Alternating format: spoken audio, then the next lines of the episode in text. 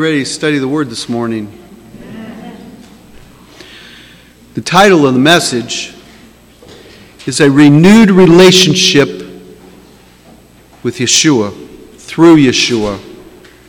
A renewed relationship through Yeshua. Now, tonight, which is tomorrow, and I explained this last Shabbat. How many remember that? Tonight is tomorrow is when Yeshua raised from the dead. He was in the grave three days as prophesied. Wednesday night to Thursday night, day one. Thursday night to Friday night, day two. Friday night to Saturday night, day three. After, Shabbat tonight, Yeshua raised from the dead some 2,000 years ago. Now turn with me to Vayikra, Leviticus 23 10 through 14, which says this Speak to the children of Israel and say to them, When you come into the land which I give to you and reap its harvest, then you shall bring a sheaf of the first fruits of your harvest to the priest. He shall wave the sheaf before the Lord to be accepted on your behalf. On the day after the Sabbath, the priest shall wave it. And you shall offer on that day, when you wave the sheaf, a male lamb of the first year without blemish, as a burnt offering to the Lord. Its grain offering shall be two tenths of an ephah of fine flour mixed with oil, an offering made by fire to the Lord, for a sweet aroma, and its drink offering shall be of wine, one fourth of a hin.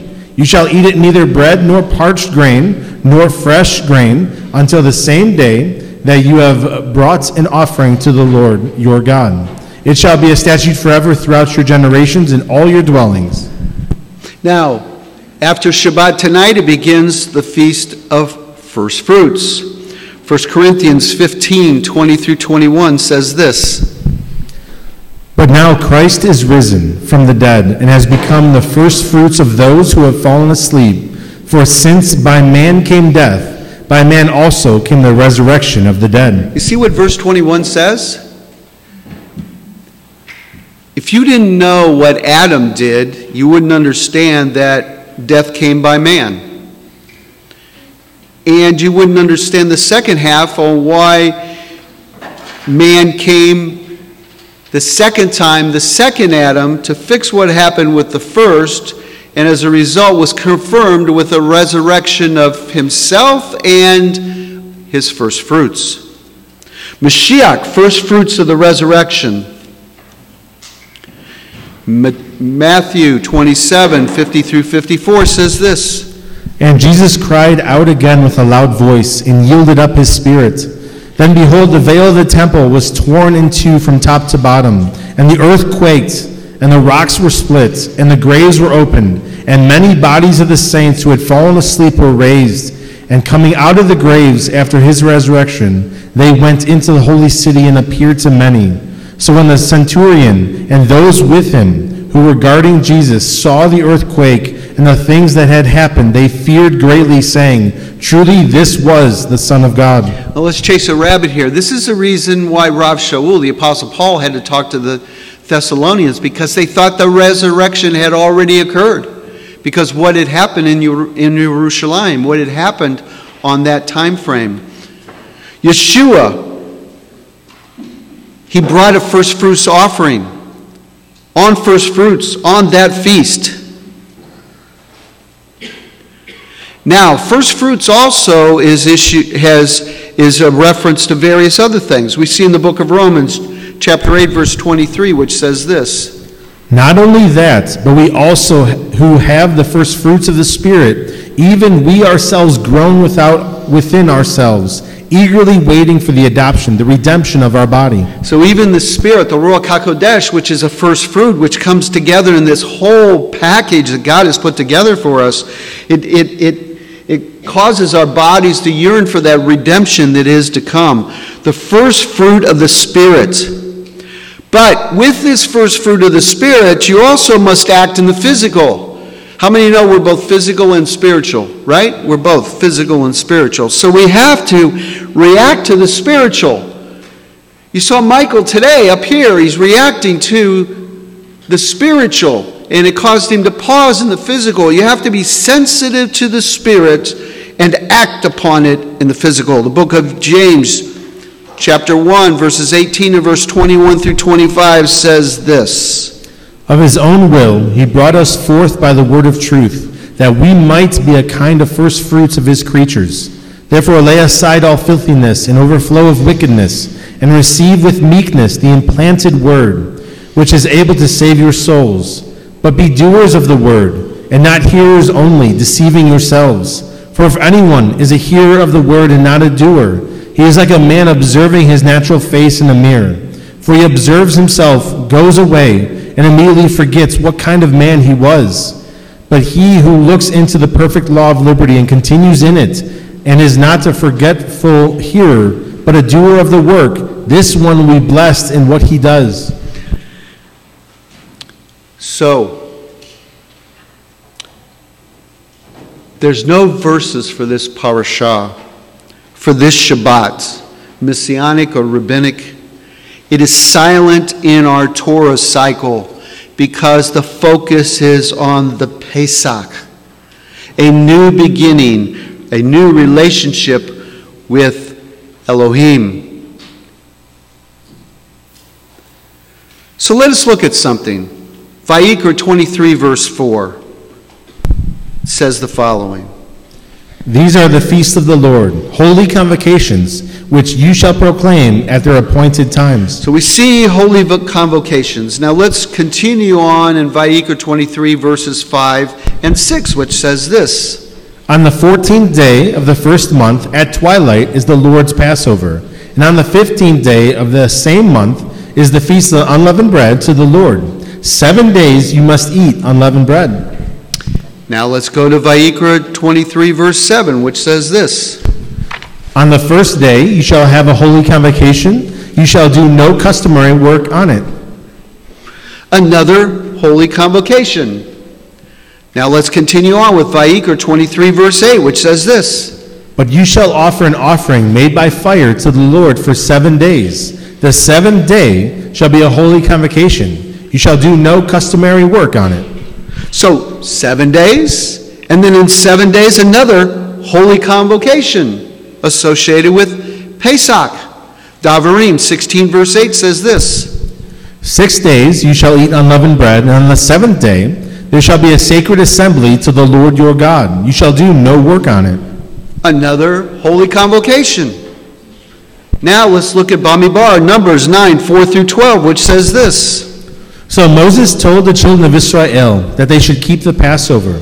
And they kept the Passover on the 14th day of the first month at twilight in the wilderness of Sinai, according to all that the Lord commanded Moses, so the children of Israel did. Now there were certain men who were defiled by a human corpse, so that they could not keep the Passover on that day. And they came before Moses and Aaron that day. And those men said to him, We became defiled by a human corpse.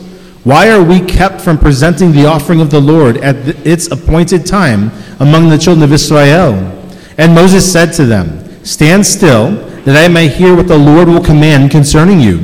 Then the Lord spoke to Moses, saying, Speak to the children of Israel, saying, if any one of you or your posterity is unclean because of a corpse or is far away on a journey, he may still keep the Lord's Passover. On the fourteenth day of the second month, at twilight, they may keep it. They shall eat it with unleavened bread and bitter herbs. They shall leave none of it until morning, nor break one of its bones. According to all the ordinances of the Passover, they shall keep it. Another holy convocation associated with Pesach. So let's think about that for a moment. And let me ask you a question. How about this? How do you know which Passover Yeshua was executed on?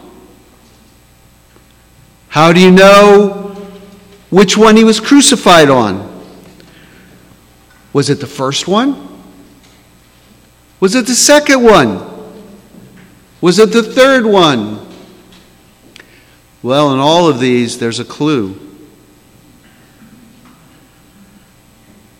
But this is a time that you all should talk about it during Oneg today. We're in tables, we sit around with each other, We're going to have conversations about the word and about this season, about the time. So mark this down. This is a time to think about this. Which Pesach was he crucified on? Which one was he executed? Now, Bamidbar 9:14 says this. And if a stranger dwells among you and would keep the Lord's Passover, he must do so according to the rite of the Passover and according to its ceremony. You shall have one ordinance both for the stranger and the native of the land. Well, this is interesting. One for the stranger and one for the native in the land. One that dwells among them and one that's for the land. So interesting. What kind of question comes out of this verse? So, does this mean that the church should observe Pesach? Is that what it's saying? Should the church observe Pesach? Write it down. It's another discussion for Oneg today. I'm giving you questions to talk about, questions to think about. Let's not think about what's going on in the world today. Let's not think about what's going on around about us. Let's think about what this season is and the significance behind it. Now, Pesach, this year, with unleavened bread and first fruits, are significant Pesach season. It is a significant Pesach season. Why is that? Because it is a shadow of the same time period. Listen to me, it's a shadow of the same time period experienced in the first century when Yeshua gave up his life that we might have life everlasting. Can anyone say amen to that? That is why it felt or should have felt differently this year than from other times in the Spirit. Michael said it this morning. Did anyone notice anything different spiritually? May not understand it, but did you notice something differently? If so, talk about it during Oneg. Now, Wednesday nights, we asked for forgiveness of our sins before we took our communion doing it in the remembrance of Yeshua and what he did for us to purge us of sin. The book of Luke 22 19 through 20 says this. And he took bread, gave thanks, and broke it, and gave it to them, saying, This is my body, which is given for you. Do this in remembrance of me. Likewise, he also took the cup after supper, saying, This cup is the new covenant in my blood, which is shed for you. And all of this is done in remembrance of him around which holiday? Pesach. Pesach? Which one? Which one? 1 Corinthians 11, 24 through 25 says this. And when he had given thanks, he broke it and said, Take, eat. This is my body, which is broken for you. Do this in remembrance of me. In the same manner, he also took the cup after supper, saying, This cup It says is the- after supper, right? Doesn't say after Pesach, does it? Another problem. Talk about it at Oneg. I hope somebody's writing these things down. So you don't run out of questions to talk to each other. Because I'm going to be coming around as a monitor to see what's going on. After supper, not after Pesach. This cup is a new covenant in my blood. Do this as often as you drink it in remembrance of me.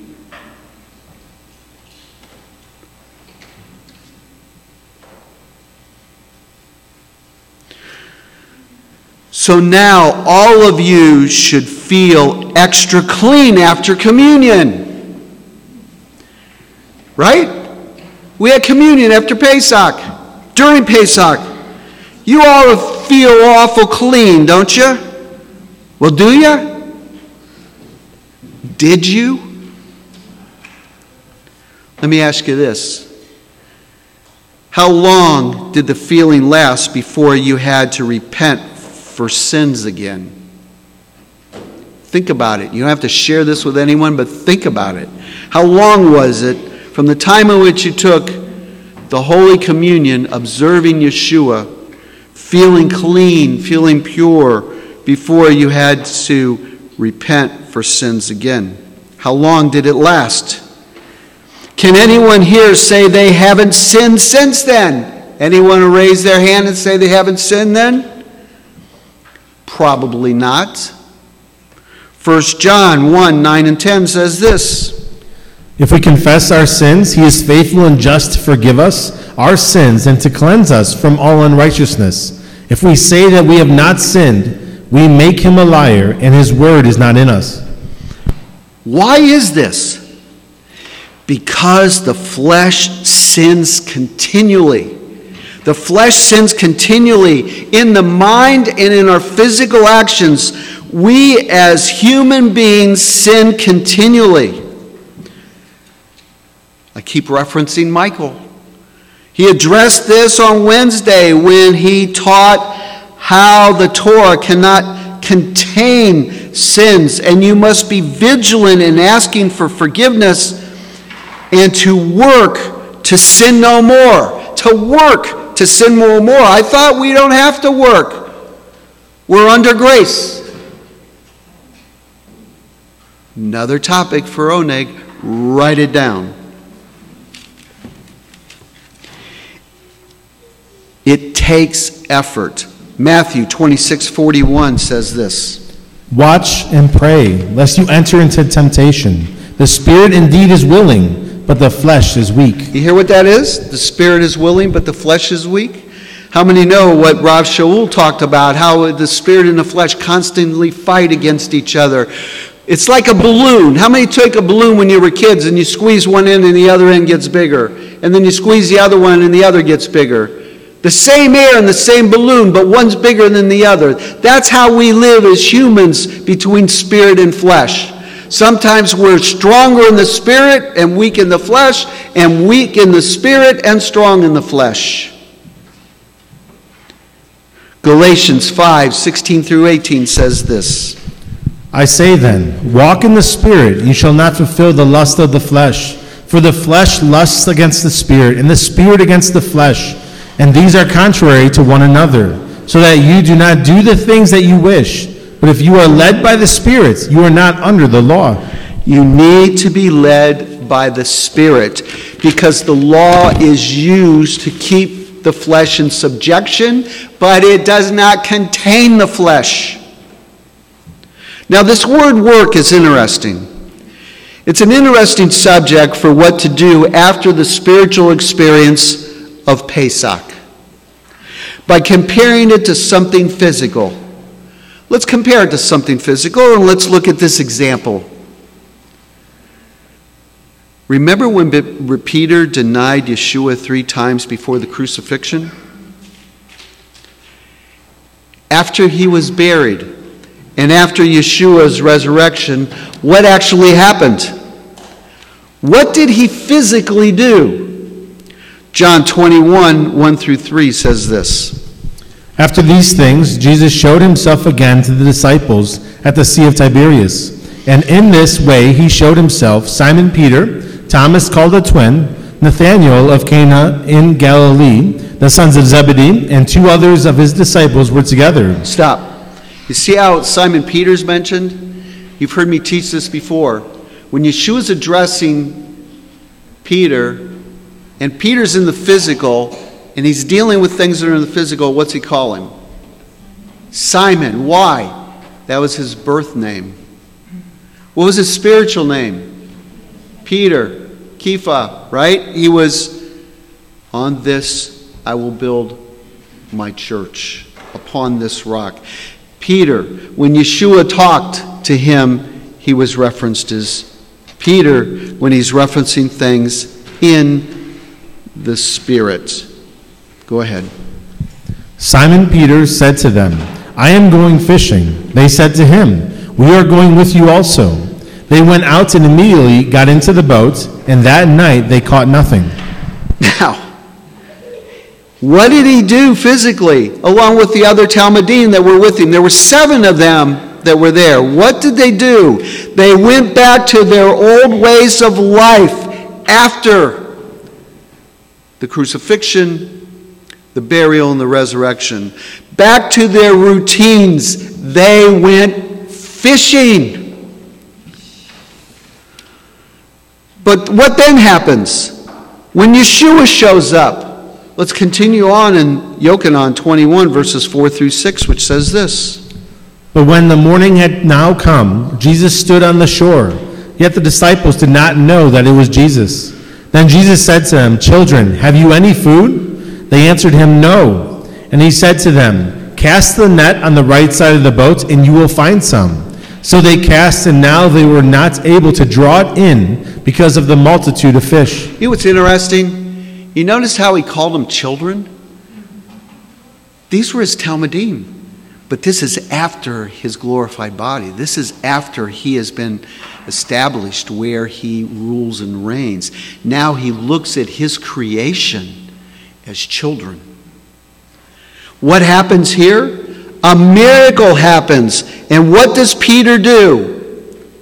John 21 7 says this. Therefore, that disciple whom Jesus loved said to Peter, It is the Lord. Now, when Simon Peter heard that it was the Lord, he put on his outer garment, for he had removed it, and plunged into the sea. He gets into the water. What did Mike say? He also addressed this in his message on Pesach the significance of getting into the water. Remember? He physically dresses and gets into the water. Why? Because he was naked. Now, that may be the way they fished, but there's a spiritual significance, I believe, to it. Because he was naked spiritually. John 1 or John 21, 8 through 14 says this. And then we're going to come back to verse 9, but let's go through the whole context of these few verses and then we'll come back. These six verses, and then we'll come back. Go ahead. But the other disciples came in the little boat, for they were not far from land, but about two hundred cubits, dragging the net with fish. Then, as soon as they had come to the land, they saw a fire of coals there, and fish laid on it, and bread. Jesus said to them, Bring some of the fish which you have just caught. Simon Peter went up and dragged the net to land, full of large fish, 153. And although there were, so many, the net was not broken. Jesus said to them, Come and eat breakfast. Yet none of the disciples dared ask him, Who are you? knowing that it was the Lord. Jesus then came and took the bread and gave it to them, and likewise the fish. This is now the third time Jesus showed himself to, to his disciples after he was raised from the dead. There's substantial significance here. There's reflections back and there's reflections forwards. Let's look at this by going back to verse 9. Then, as soon as they had come to the land, they saw fire of coals there. Fire of coals. Is there anything significant about fire of coals that Yeshua set this up? Why would he do that? He was already in his glorified body. He's in his spiritual glorified body. Why is he setting this up? Does it sound familiar to you? Pause here and go to John 18 15 through 18 because coals are only mentioned twice. And they're mentioned in Yochanan, the book of John. Go back to John 18 15 through 18 and look what is said here. And Simon Peter followed Jesus, and so did another disciple. And that was John. Go ahead. Now that disciple was known to the high priest, and went with Jesus into the courtyard of the high priest. But Peter stood at the door outside. Then the other disciple, who was known to the high priest, went out and spoke to her who kept the door, and brought Peter in. Then the servant girl who kept the door said to Peter, You are not also one of this man's disciples, are you? He said, I am not. Now the servants and officers who had made a fire of coals Go, stood there. stop. Read that again. Now the servants and officers who had made a fire of coals stood there. Go ahead. For it was cold, and they warmed themselves, and Peter stood with them and warmed himself. Is that a coincidence? Only mentioned twice. In the Greek, the same word's used in both contexts. Is that a reminder to Peter? Is that to call him back to the time of his denial? In the time in which Yeshua was being under subjection to what he was? Burning coals. Isaiah 6 5 through 8 says this. So I said, Woe is me, for I am undone, because I am a man of unclean lips, and I dwell in the midst of a people of unclean lips. For my eyes have seen the King, the Lord of hosts. Then one of the seraphim flew to me, having in his hand a live coal, which he had taken with the tongs from the altar. And he touched my mouth with it and said, Behold, this has touched your lips. Your iniquity is taken away, and your sin purged. Also, I heard the voice of the Lord saying, Whom shall I send, and who will go for us? Then I said, Here am I, send me. See the transition that happens here, moving from the physical to the spiritual? There's so much significance in this event that's happening. Just not feeding these disciples the Talmudim for fishing during the night and not getting anything. There's a laying out of what the call on their lives were in this time. Let's go back to 9 and says also there were fish laid on it. Fish laid on it. Fish are mentioned four times in John using the same Greek word. Something come back to mind about fish and bread? Anything? Nothing? Let's go back to John 6, verse 9 says what? There is a lad here who has five barley loaves and two small fish. But what are they among so many? Five, listen to this. Five barley loaves. That tells you what season it was. And what season was the barley harvest? When Yeshua did the miracle that he did with the fish, what was, the, what was it? First one, first harvest is what? Pesach, spring, right? Barley harvest. We see, we glean that from that. There were five barley loaves. Five barley loaves. How many books in the Torah? Five. Who's the bread of life?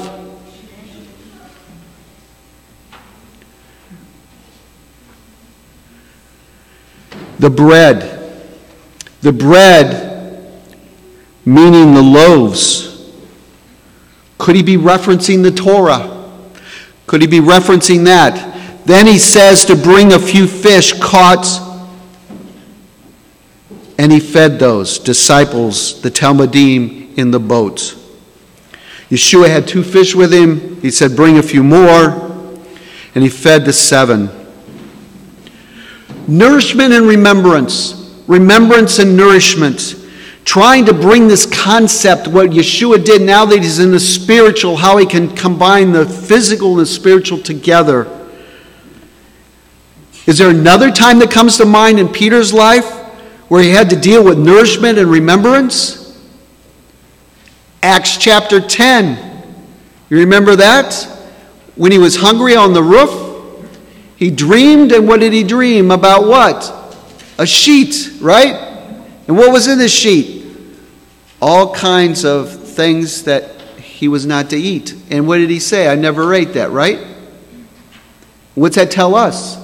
You can all have ham. Right? Is that right? God made everything clean in that sheet, didn't he? Remembrance and nourishment. Peter was hungry. Simon was hungry. And through that dream came something that Peter realized that he cannot call Gentiles common. He cannot call them dirty. He cannot clean them unclean because the Ruach HaKodesh in Acts 10 was poured out upon them just as it was on them in the upper room on Acts chapter 2 remembrance and nourishment. Could it be this whole scene that was set up, the coals are pointing to prophecy? That the bread is the Torah and the bread of life of Yeshua because he is the Word and he was made flesh and now he's glorified. And the fish are mankind, but they are God given mankind that are destined to choose between Yeshua as their Mashiach or reject him. The Father gives, gives us to the Son. It's his gift.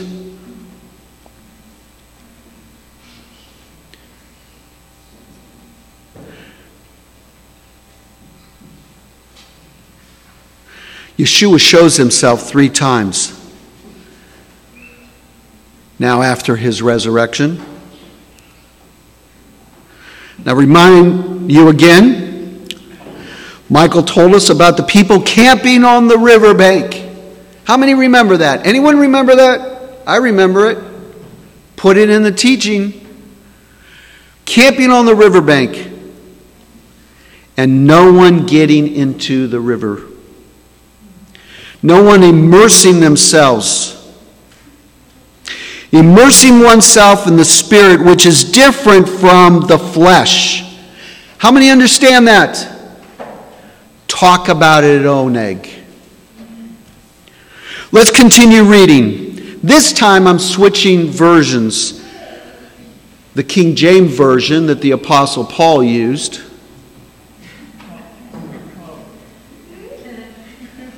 To the NASB, the more little translation.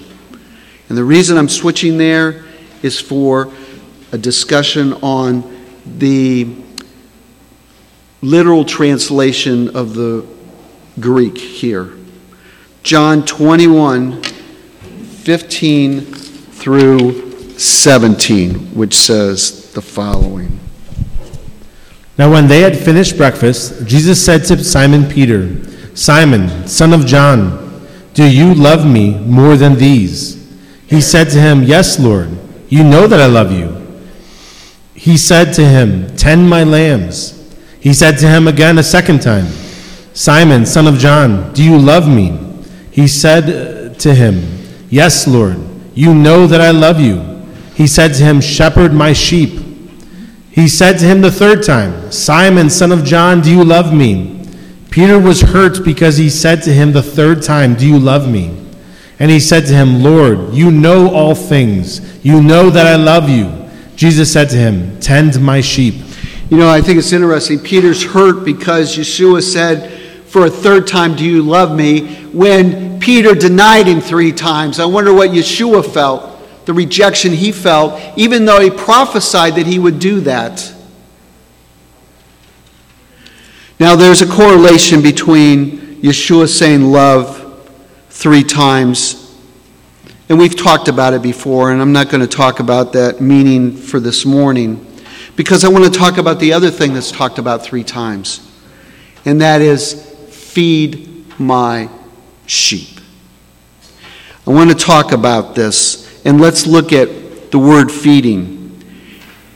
You see, the feeding appears to be a progression. The feeding appears to be a correction. First, it tends the lambs. The lambs are young. They need to be kept. They need to be pastured. They need to be fed. They need to be protected by the shepherd. And there needs to be compassion around that lamb. How many know the example of David who, who held the lamb because he broke his leg and he held him for until it healed? And that bonding that was related to that lamb and David, King David, uh, and when he was a shepherd boy, how the significance around that was important, establishing that relationship between the shepherd and between the lamb. Then we see where it progresses on to feeding my sheep. But the sheep feeding here is guiding and uh, supervising and ruling. As they're maturing out of the lambs, they move into the sheep and then, and then they need to be supervised, directed, guided but not a guidance of a forceful guidance, but a guidance that the sheep follow the shepherd. And then the third one is the sheep feeding once again, being fed, and being fed by the shepherd, where they are mature but they still need to be fed. You see, sheep follow a shepherd.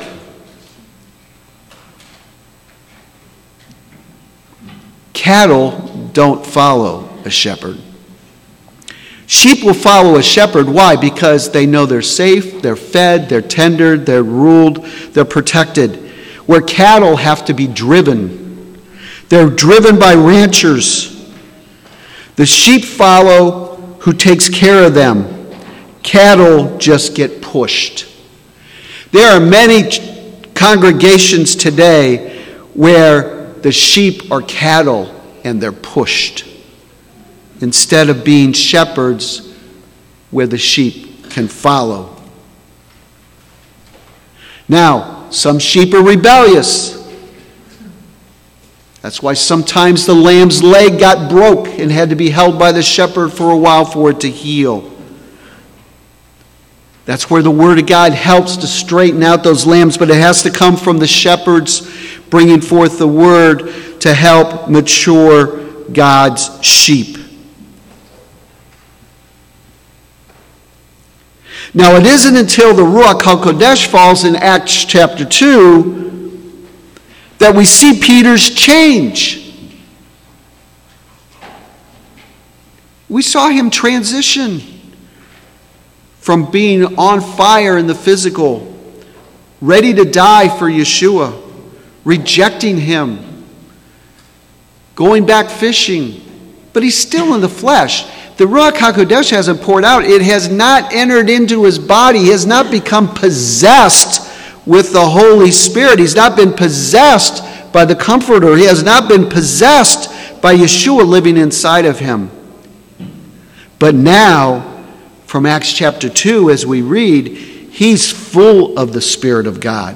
Acts 1 8 says this But you shall receive power when the Holy Spirit has come upon you, and you shall be a witness to me in Jerusalem and in all Judea and Samaria and to the end of the earth. People have to have his Ruach HaKodesh in them to be a Talmidim of Yeshua. John 16 13 says this. However, when he, the Spirit of truth, has come, he will guide you into all truth, for he will not speak on his own authority, but whatever he hears, he will speak, and he will tell you things to come. And once this happens, people, you don't go back fishing. You can't go back fishing, you have to be changed. We teach it every year. You have to be different this year than you were last year, and you have to be further along this year than you were before. Constantly learning, constantly working for the Master who we serve. Luke 9:26 says this. But Jesus said, I'm sorry, not, I'm sorry, 962 says this. But Jesus said to him, No one, having put his hand to the plow and looking back, is fit for the kingdom of God. No one is fit for the kingdom of God. With the Spirit, you can utilize the gifts God has given you for His service when He fills you with His Spirit, when you ask Him in, when he, you accept Him as your Messiah. So the takeaway is this. Since Pesach, people, don't look back. Don't look back, go forwards. Go forwards. In the Hebrew, there's a word called kadima. It's used in many ways. It's used in modern terms today as kamima. It says, come on, let's do it. It means to go forwards, it means to march. So, what is our charge? Our charge as believers in Yeshua are to share the gospel of Yeshua with others. Don't sit around like you're sitting around the pool of Bethesda waiting for the pools to move and you're getting fed for yourself. That's not our role. We need to go out and work and share the good news of Yeshua with others. Now, you have to follow the Spirit that's in you and be wise as serpents and gentle as doves, but you have to follow what God tells you, but you have to witness. We have to witness the gospel of Yeshua, which is the Spirit's of prophecy. Matthew 28 18 through 20 says this. And Jesus came and spoke to them, saying, All authority has been given to me in heaven and on earth. Go therefore and make disciples of all nations baptizing them in the name of the Father, and of the Son, and of the Holy Spirit, teaching them to observe all things that I have commanded you. And lo, I am with you always, even to the end of the age. Amen. That's our, ch- that's our charge. That's our charge. Every generation, that's our charge. Everyone that belongs to Yeshua, that's our charge. He's our king. That's our charge. We're going to be asked. That's our charge. We need to say Kadima. Say it with me.